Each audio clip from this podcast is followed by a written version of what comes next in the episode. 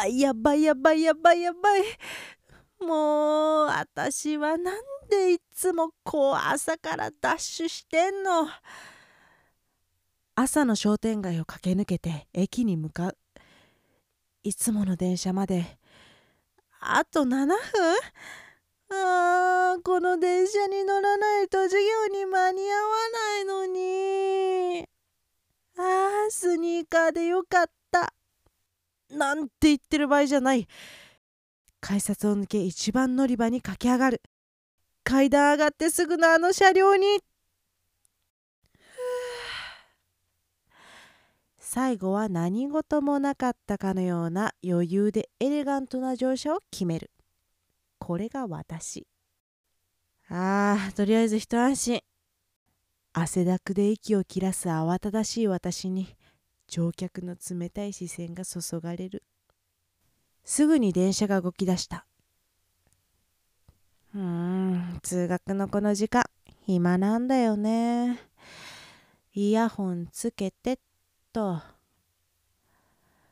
無意味に携帯のアルバムを遡ってみたり苦手なあの子ののろけツイートをわざわざチェックしてみたりん前に座ってるおじさん。新聞読んでる。なになにあの大げさな見出し。新型ウイルス流行化ほーん。あ日本の話じゃないわけね。じゃあ大丈夫じゃん。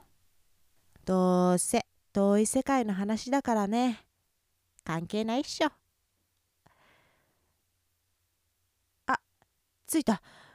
乗り過ごすとこだったよ。もう勘弁しておじさん。っておじさんの正解ああよかった。1限目間に合いそう。教室どこだっけ？それから2週間ほどだろうか。あっという間に日本にもあの新型ウイルスが蔓延した。全く想像もしていなかった。私には関係ないと思っていた未来が待っていた。当事者意識というものはなんて難しいんだろ